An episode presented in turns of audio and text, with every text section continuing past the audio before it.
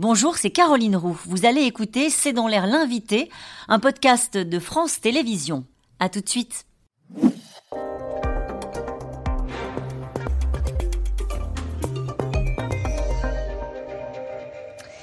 Bonsoir à toutes et à tous, bienvenue dans C'est dans l'air l'invité. Mon invité ce soir est Kaina Baloul. Bonsoir. Bonsoir. Merci d'avoir accepté cette invitation. Vous êtes islamologue, vous êtes aussi la première femme imam de France.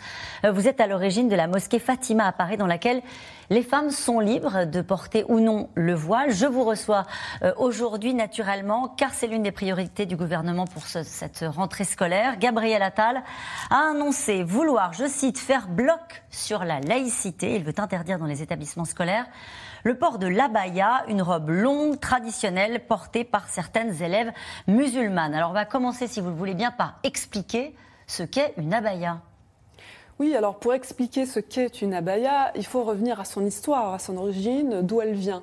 Alors l'abaya, c'est ce long vêtement qui couvre complètement le corps de la femme, du cou jusqu'aux chevilles, et puis avec des manches très longues. Et la première chose qu'il faut dire, c'est que ce n'est même pas un vêtement nord-africain. Moi qui ai grandi en Algérie, j'ai eu ma grand-mère, hein, qui est une femme qui est née en 1927. Elle n'a jamais porté l'abaya avant l'arrivée en Algérie, avant la, diffusion des idéologies islamistes, notamment l'idéologie des frères musulmans dans les années 90. C'est à cette époque-là qu'on a vu arriver en Algérie les abayas et puis euh, qui, sont accompagnés d'un voile sur la tête. Donc en Afrique du Nord, on ne portait pas l'abaya, on portait plutôt ce qu'on appelle le haïk, c'est-à-dire un, une espèce de, de, de, de, drap en soie que les femmes portaient sur le, de beaux vêtements à l'intérieur. Et l'abaya donc vient des pays du Golfe euh, et ça s'est accompagné donc avec la diffusion de ces idéologies-là. Euh, ça veut dire que c'est pas c'est pas un vêtement juste un vêtement très traditionnel qui a une il y a un, comment est-ce qu'on pourrait dire ça euh, il y a un projet politique derrière l'abaya on peut le dire comme ça? Bah, oui, il faut le dire, c'est exactement ça. Moi, je l'ai vu de mes propres yeux, je l'ai vu arriver en Algérie, euh, je l'ai vu arriver avec l'arrivée euh, d'une euh, voilà d'un projet politique, de l'islam politique. Donc voilà, il faut bien comprendre le sens. Est-ce que l'islam recommande de cacher le corps des femmes? Alors, lorsqu'on lit le texte coranique dans son ensemble, alors sur 6500 versets environ, il y a deux versets coraniques qui nous parlent, mais de manière très très vague, d'un vêtement, de vêtements mmh. pour la femme. Il s'agit en fait d'avoir un vêtement, euh, voilà, un vêtement décent. Mais il ne décrit absolument pas de façon précise comment doit être ce vêtement. Euh, C'est-à-dire qu'il ne dit pas qu'il faut se couvrir les cheveux.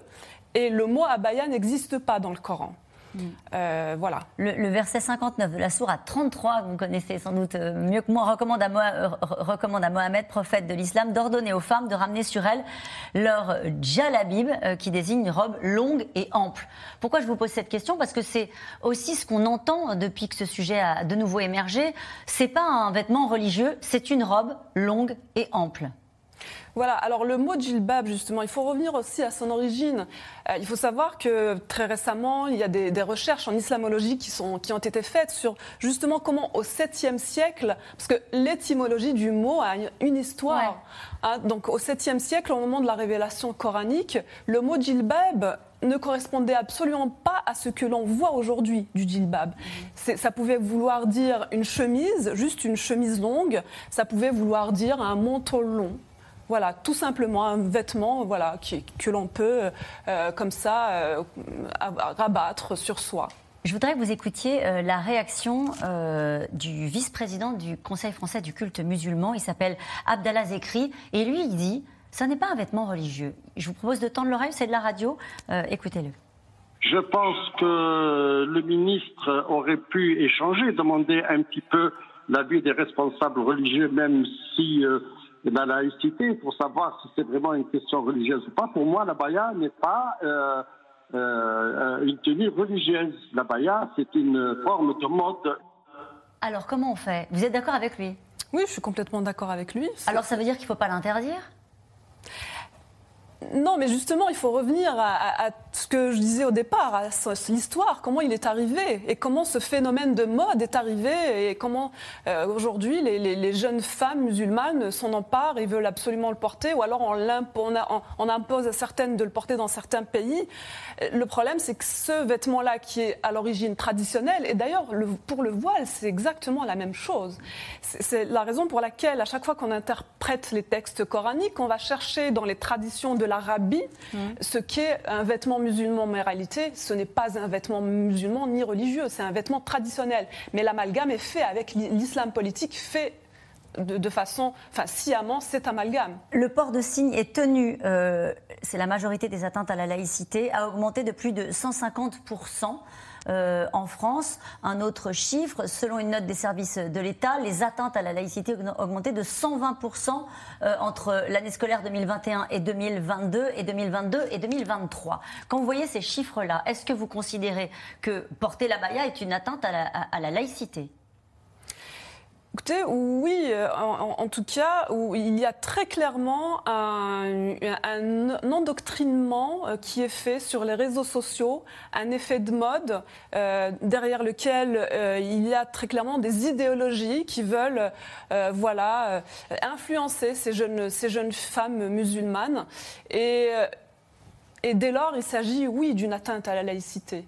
Donc le ministre a raison de vouloir interdire la baya dans les écoles de France Je crois qu'il faut être très ferme sur cette question-là et il faut interdire le port de la baya dans les écoles parce que c'est un signe d'endoctrinement et c'est pour moi le signe de l'arrivée d'idéologie de l'islam politique. Vous avez des jeunes filles, on les entend beaucoup sur les réseaux sociaux, qui disent Mais non, mais euh, laissez-moi, c'est une robe ample, et de toute façon, on va bien s'amuser dans les cours de récréation parce qu'on va savoir ce qu'est une abaya et ce qu'est une robe longue et ample. Est-ce que vous pensez qu'on va au-devant de situations complexes dans les établissements scolaires? Justement parce qu'il y a une partie de ces jeunes filles-là qui essaient de, de tester euh, la laïcité au quotidien Oui, justement, ce sont des jeunes filles qui testent. Hein, euh, on est tous passés par là. Hein, l'adolescence, c'est aussi, mm. euh, on fait aussi ces petits caprices parce qu'il y a, on, se cherche, on cherche son identité. voilà, on cherche à comprendre qui on est. Mais voilà, le cadre laïque et le, règlement doit, doit être le cadre qui permet justement de, voilà, d'encadrer tout cela. Je voudrais vous faire part de cette rédaction, la, la réaction de la députée Europe Écologie Les Verts qui s'appelle Sandrine Rousseau. Elle dit l'année dernière, c'était l'interdiction des crop tops qui était annoncée le 12 septembre 2022. Cette année, c'est l'abaya. Le contrôle social sur le corps des femmes et des jeunes filles, toujours. Est-ce qu'on peut mettre sur le même plan les crop tops et l'abaya? Franchement.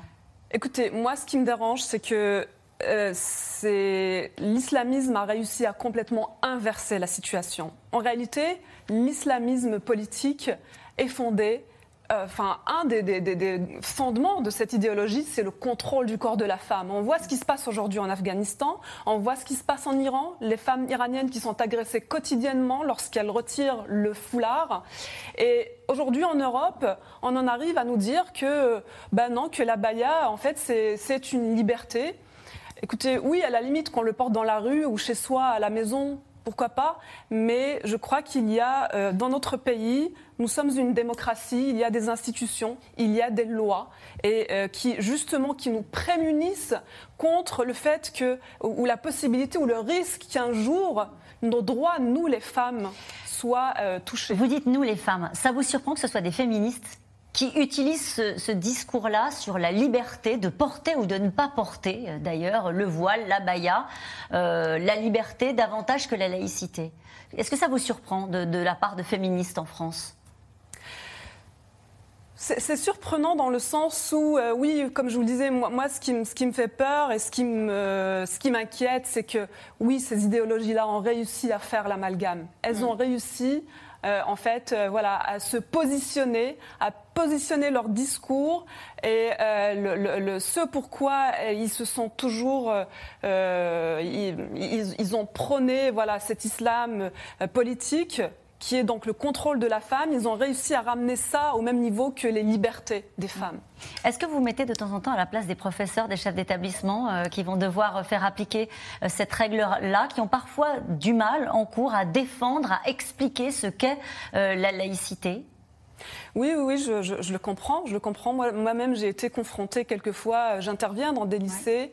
Et qu'est-ce qu'on vous dit hum, Je suis confrontée à, ces discours-là.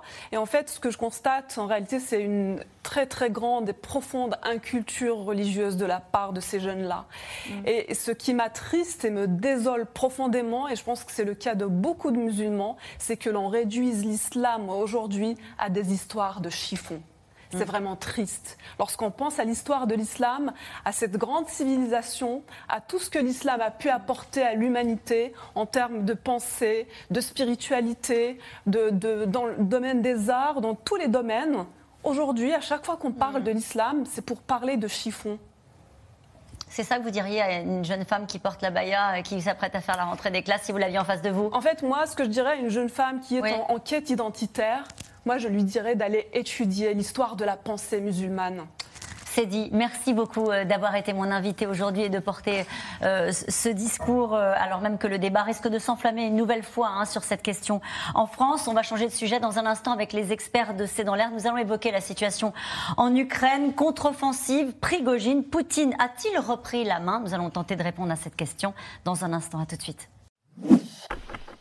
Merci d'avoir écouté C'est dans l'air. Comme vous le savez, vous pouvez désormais écouter l'intégrale, mais aussi l'invité ou vos questions à nos experts. Tous ces podcasts sont disponibles gratuitement sur toutes les plateformes de streaming audio. Et pour le replay vidéo, c'est sur France.tv, bien évidemment. À bientôt.